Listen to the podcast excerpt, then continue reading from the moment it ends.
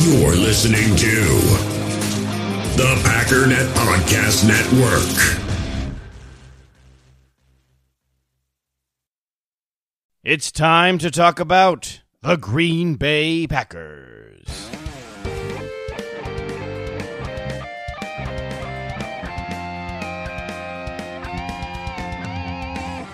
This is your Packers Update, the Daily Cheese, brought to you by Packernet.com. The Daily Cheese is a collaboration with the Packernet podcast, produced by the Pack Daddy Ryan Schlipp, and I am your host, JJ Lahey. You can follow me on Twitter at JJ Lahey to stay up to date on all things Packers or to submit questions. Hey, I really like talking about this little thing called Packers News, and holy smokes, there has not been any of it lately. Yee. It's been dry. But today, Brian Gutekunst took the stand and answered a bunch of questions. We got so much new information from the general manager, and I thought so many of the questions were really good ones.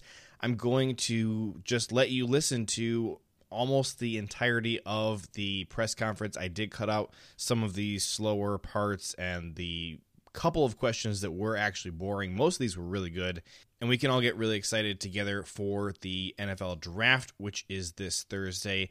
Be prepared for the Packers to take a player you've never heard of because that's what they usually do. Let's get right into it. Here is Packers general manager Brian Gutekunst. Hey, Brian, will you or have you exercised the fifth round option on Jair yet? We haven't, Rob, um, but I certainly would expect us to do so. What is your understanding of what Aaron wants and what, if anything, has or will occur to satisfy that?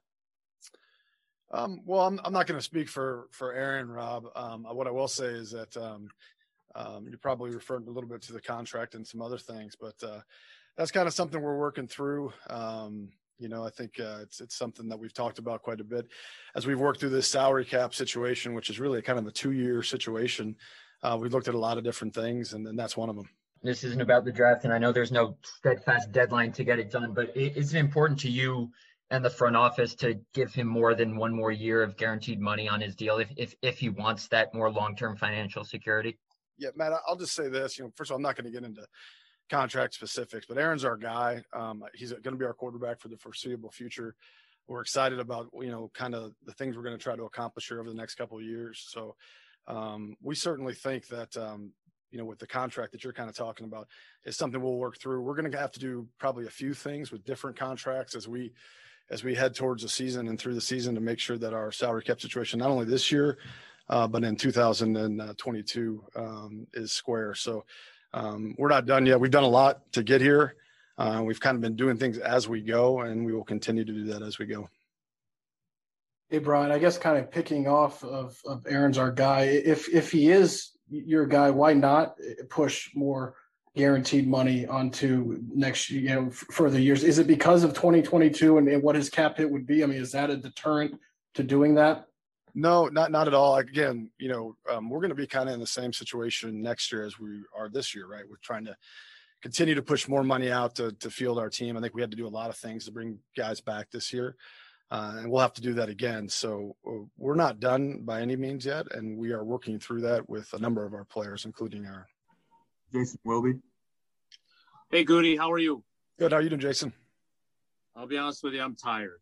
Um, I'm tired of an off season where, and I know you guys are streaming this live, so I don't want to use any profanity, but of people saying that the media are making stuff up. I lived through the summer of 2008, just like you did. So I'm not being disrespectful when I ask you this. We've known each other a long time. Um, I just kind of want some straight answers. Um, where exactly do things stand, not contract wise, but just in general? between you and this team and your future Hall of Fame quarterback? Is there a disconnect? Is there unhappiness on either side? Because there has certainly been some intimations of that from some, and I don't think that those people are making it up. So I just want to know where you feel things stand with Aaron and you and with the organization. Yeah, listen, I, I, I think I understand your question. Uh, I'm not really sure exactly where you're coming from. But what I will say is like, you know, we're really excited about Aaron Rodgers and his future with the Green Bay Packers. We think, you know, he's going to be our quarterback for the foreseeable future. Um, and I think that, uh, you know, obviously every year there's different things you go through to kind of get to the season and i think we're going through those right now whether it be contractually whether it be you know working with our players on other things and, and that's where we are but uh, again uh, he's such a unique um, different player than than anyone that i've ever been around and he affects our organization in so many different ways that uh, um, you know you just can't you can't uh, value him because he's so he's so important to what we do so we're excited moving forward and um, we'll kind of see where things go can I follow up real quick on that so I can clarify then? Sure. I, I guess what I don't understand is the guy's cap number is 37.5 million. I'm not Russ, so I don't understand the cap the way you and him do. What's the upside of having a guy that you could restructure his contract right now, counting that much against your cap? What's the upside of that? I'll say this, Jason. Like, you know, we, and I think you know me well enough to know that I don't really get into too many details about conversations with players, contract negotiations with players. Um, but again, like I said earlier, I think it's very important for us to to work through the next two years to get this salary cap thing right. Um, we will have to address many contracts uh, over the next four or five months to to kind of get under the cap for the season, and that's certainly one where we will probably address that as well. Talking about uh, this two-year deal that you're working through with the salary cap, how much of that has driven your decision making when it comes to the fact, notwithstanding what I'm sure will be a very exciting long snapper battle this training camp, but you have really eschewed bringing in guys from other programs to create competition within your franchise. Yeah, I think, you know, obviously every year is unique, Aaron, as you know. I think, you know, this year, the way I look at it is we were able to kind of sign the, the number one running back on the market, the number one left tackle on the market, the number one defensive tackle on the market. Um, so we just happened to all play for us, which is great. Uh, kudos to Ted Thompson there, but uh, uh, I thought we were very active. We certainly did a lot, um, maybe a little bit outside of what we normally do as far as pushing money forward to kind of continue to keep this team uh, together so we can, uh, you know, make another run. Hi, Brian. I know there's some protocols around who can be in in the room this year with you. Um, I'm, I'm curious, where are you going to be located, and who is going to be with you in the room? Gotcha. Yeah, we'll be back in the draft room. Uh, obviously, last year we weren't able to do that, so it'll be nice to be back in the draft room. The way the league set it up, there was a couple choices that you you could have to um, to do it and follow the protocol. So we'll have about 18 guys in the room. Uh, we really don't have to exclude anybody. That's about the normal number of people we have in the room. Um, so, um, you know, along with um, our scouts and, you know, obviously coach and um, Russ and um, there'll be a number of medical people in the room as well. Um, so we'll have our normal allotment and uh, there'll be some protocols in place. Uh, but we're lucky enough here to have a, you know, really large draft room. Uh, so we're able to spread out and kind of follow those protocols. Hey Brian, um, you know I've talked to a couple of guys, um, you know, with, with with players able to opt back in for 2021, and one guy said that the draft class falls off a cliff in the fifth round. Another guy said one through 259, it's fine. I guess, a what do you think is of the class overall, and will you be able to actually fill a whole draft board? Yeah, um, we have, and I think it's a pretty good draft overall. I will say to your point, Bill, that uh, certainly, like you know, on the different uh, areas of um, our room in the draft room where we keep different names, there's there's just less. Specifically, I think it's going to affect us a little bit in the undrafted free agent market. There's just a, a smaller pool of players maybe than there there have been in the past. Um, it'll be interesting going into next year to see how that that changes next year's draft and if that's significantly larger or, or what. We'll kind of see how that goes. But we kind of anticipated this a little bit and kind of um, I think our roster sits you know just above 70 right now, which is a, is much higher than we've ever been before. So um, I think as we go into this, we'll be a little more selective, uh, certainly in the undrafted free agent market. Regarding that, thanks for doing this. I'm just wondering regarding that notion about that there's the overall draft class maybe not being what it's been in previous years in terms of the depth. How might that impact the trade markets, particularly the second and third days of the draft? You, will there be more teams maybe trying to trade to get add picks late in future draft years? Do you think, or yeah, I could see that. That's not always the easiest thing to do, and there's there's not a ton of those kind of day three trades for for future picks. Um, but I could see some some people trying to acquire, you know, 2021. Uh, I'm sorry, 2022 picks, um, just because they feel like maybe their board isn't as strong. But I don't think that'll be us. I think our the way we look right now with the numbers, um, we kind of feel that our board is is significantly strong. Um, you know, basically at the top uh, as well through through the bottom. So we feel pretty good about it. In such a weird year, especially with this draft not being able to see them at the combine, what position do you see as being the deepest in this year's draft? That's a good question. I don't know if I see one particular, uh, you know, that's the deepest. You know, I thought there was, you know, pretty good uh, depth at the offensive line group. Um, you know, that's there's some good players in the secondary. I like that that depth there, but uh, I didn't think there was one overwhelmingly deep position like some years there have been. Hey Brian, with the new defensive coordinator and Joe Barry in your corner, how much do you involve him in the process to ensure his vision aligns with what you and your scouts are doing and trying to find an ideal fit with the team? Yeah, no, I think it's, it's those those things are vitally important, and those conversations, especially between Matt and I, um, happen a lot as we go through this process. Um, you know, we have we I think we've always strived here to try to try to acquire as many versatile players that could fit any system because things do change and everything is so multiple now that you have to have guys that can do a lot of things specifically with injuries and and stuff i think if you get too scheme specific uh, you can get in a bad spot as the season wears along so um, but i do think those conversations are very important and um, again i'm excited about joe and what he's going to bring to the table and uh, I think he likes our group, and um, we'll, certainly try to add to it this weekend. Hey, Brian, this kind of goes along with what Nags was asking a little while ago. Um, you guys have had a pretty well established history of not drafting shorter guys. I'm just kind of wondering why that is. Um, there's obviously been quite a few receivers or corners who've, who've made it at you know that five nine ish range. Yeah, I think it's because Ron and Ted pounded into door all of our brains. we're being trained that, that that wasn't allowed. No, and also I think um, I do think that like you have to kind of decide kind of what football team and how you want to look and, and how you want to be. And I think up here in, in, Green Bay and our weather conditions and stuff that we've always tended to lean around bigger, uh, more physical uh, players. Um, you know, if you're playing in a dome or down south, those guys that are smaller, quicker with speed, I think that lasts during the season a little bit longer than if you're up here um, and the durability factors. So I think that's part of it. Um, I know that all of us that were trained under Ron and Ted you know, it's a, it's a, that's a hard thing to get over. But I do think if the right player is there, um, you know, Jair was very, very close to our Mendoza line, which sometimes drops a little bit depending on how good of a player you are. Um, so we, we certainly will consider those players, but I do think that, uh, um, which is kind of part of the way we're all trained. How much of a wild card is your draft class from last year you got a taste of a few of the guys, just a little bit. And when you're doing your off-season assessments, um, how does how do they play into that, and how do you think that might affect your draft this year? Yeah, I thought the guys last year that had opportunities last year really um, did well in what in what was presented to them. I think the interesting thing, you know, we've been very healthy the last two years that haven't we haven't had to really press a lot of the younger guys into duty. So, but when they did, whether it was you know Johnny Runyan early on and through the year, or whether it was Deguara right at the start of the season before he got injured, uh, certainly AJ Dillon when he got his opportunity to, to shine, he did so. Um, but you know, there, Vernon Scott. I mean, there, there's a bunch of guys, even some undrafted guys. Henry Black did some really, really good things, and Krys Barnes.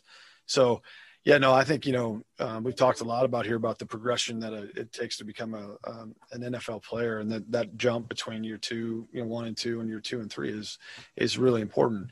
I think the thing that I like best about last year's class is really the people. I mean, they are workers, uh, they're humble, unselfish teammates, and uh, I, I think you know all those guys got pretty bright futures.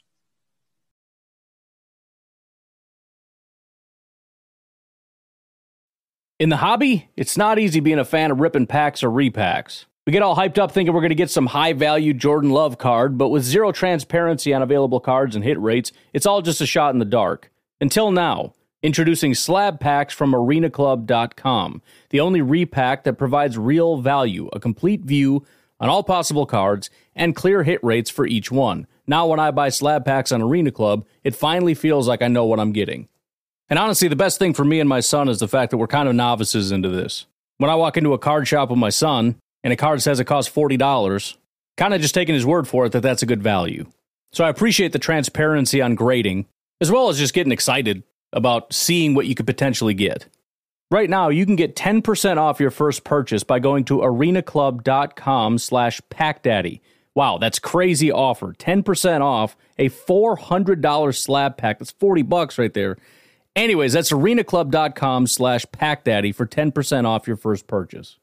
Passion, drive, and patience. The formula for winning championships is also what keeps your ride or die alive. eBay Motors has everything you need to maintain your vehicle and level it up to peak performance superchargers, roof racks, exhaust kits, LED headlights, and more. Whether you're into speed, power, or style, eBay Motors has you covered. With over 122 million parts for your number one ride or die, you'll always find exactly what you're looking for. And with eBay Guaranteed Fit, your part is guaranteed to fit your ride every time or your money back. Because with eBay Motors, you're burning rubber, not cash. With the parts you need at the prices you want, it's easy to make your car the MVP and bring home huge wins. Keep your ride or die alive at ebaymotors.com. Eligible items only, exclusions apply.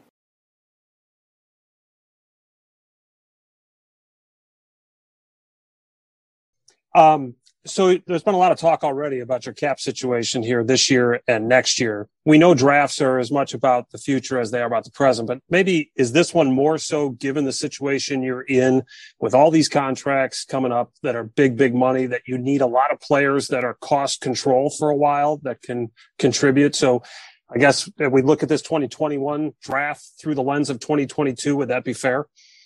Yeah, I think so. I mean, obviously, you know, you guys know around here how important the draft is to our process and and what it means. We certainly believed in the draft and develop and um, and and you know developing players to to become you know future stars here. So um, it's very very important. I think uh, this year is probably not a lot different than any other. I think the situation we find ourselves in uh, maybe differently than we have in the past here is just that we've we've kind of really pushed out some money into future years because we realize uh, the opportunity that is before us. You know what I mean? Um, you know, we're a really good football team. Uh, we've been knocking on the door for two years, and we'd like to we'd like to to finish that. You know, the lack of the the combine with the medicals, there just seems to be a whole lot of guys with medical questions coming into this draft. How apprehensive does that make you? Yeah, it's tough. I will say, you know, we have an excellent medical staff with Flea and Dr. McKenzie who who put a lot of time in to these prospects. They've been probably challenged more this year than any other just because of uh, us not having a traditional combine.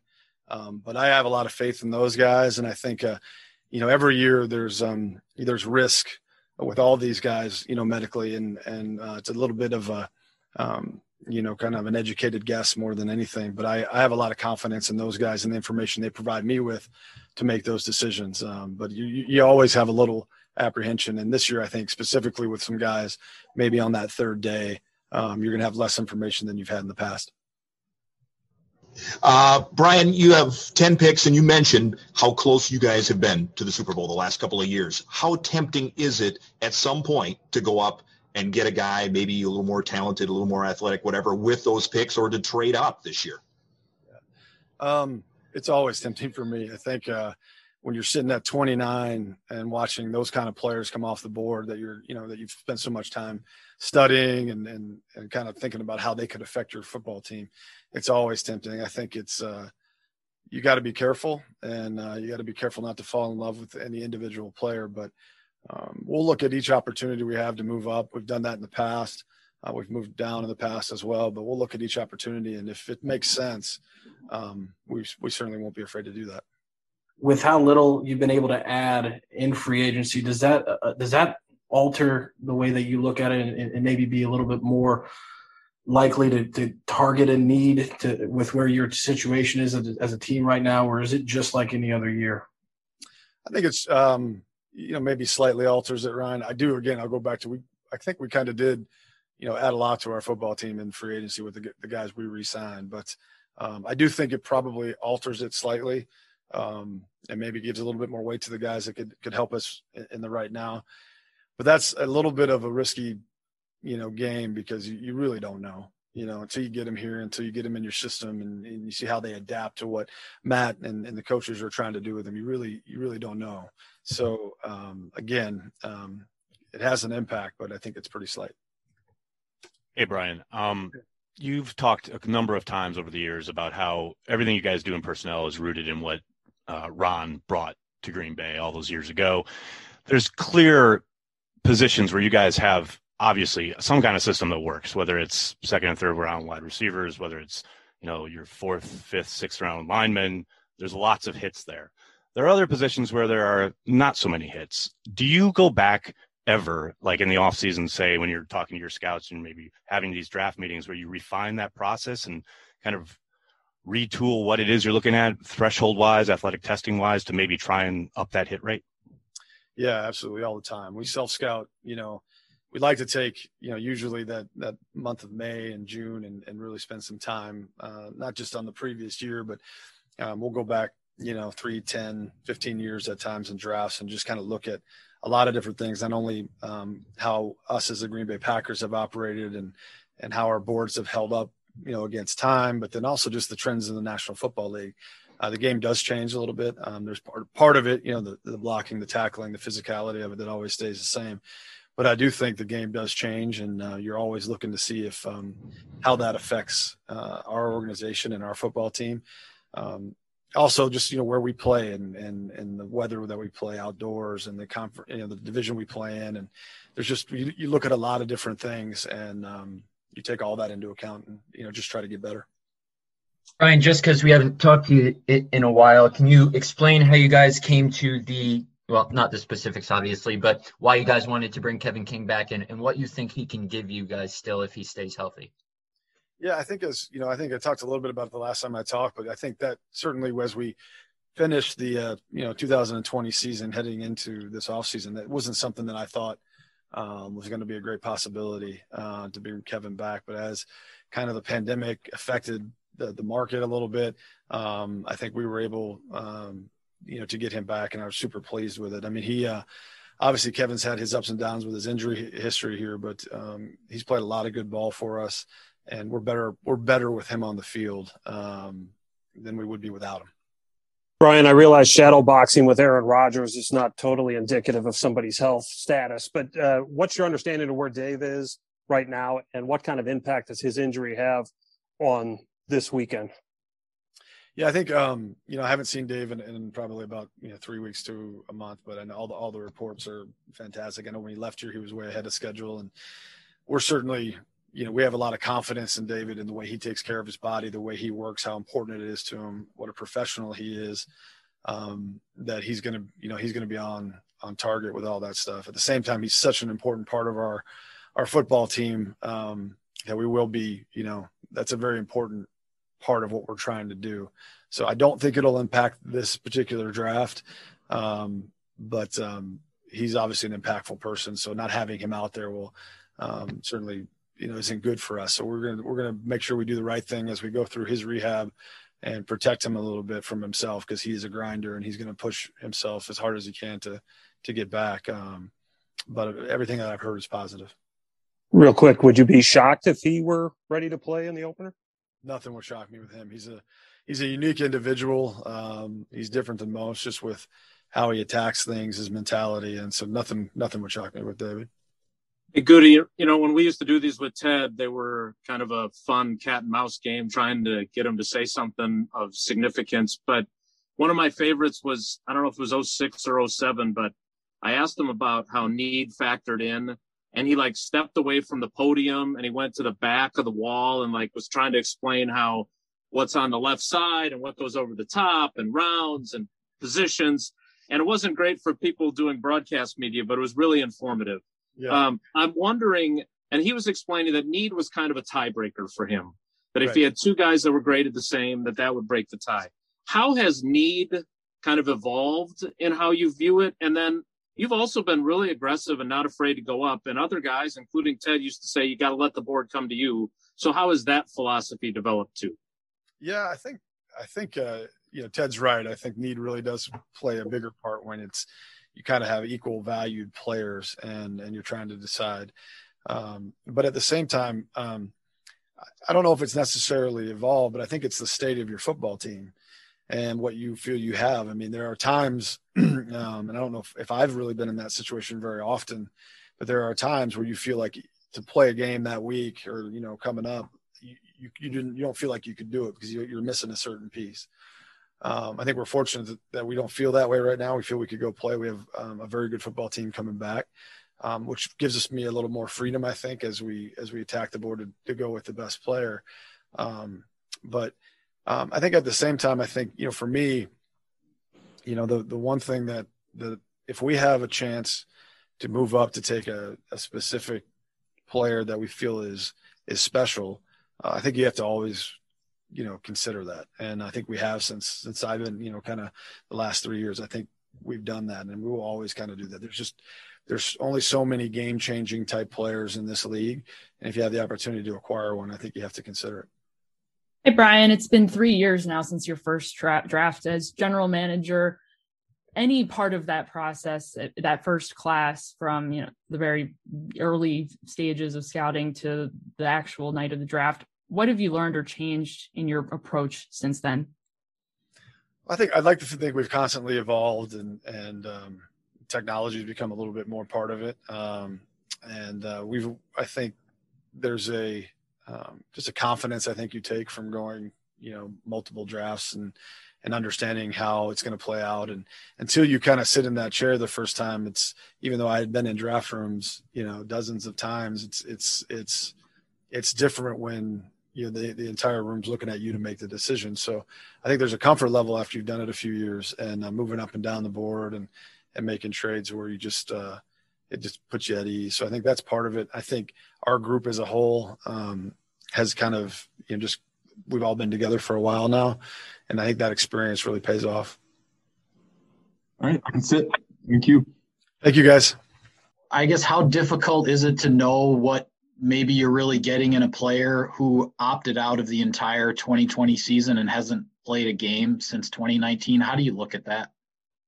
Yeah i think it's it's um it's a case by case mike. I think each individual that opted out of the 2020 season i think we spent a lot of time this this uh, spring on why what the reasonings were for them. And um really it's um it's interesting. Obviously the different conferences and the way they handled the the, um, the pandemic and how they approach their seasons uh, is an important factor. I think the West Coast and the Big Ten maybe you know canceled their seasons at one point, and a lot of players made decisions at that point uh, that were pretty tough to come back from uh, once they decided to have a season. Where the SEC and the ACC, um, you know, I think they never got to that point where they canceled their season. So um, some some guys had you know family uh, matters and people who had um, significant health risks and so we go we go through each individual and, and kind of figure out why they opted out. Um, and um, but then there's guys that you know played half the season and opted out at the end because they got advice from their coaches and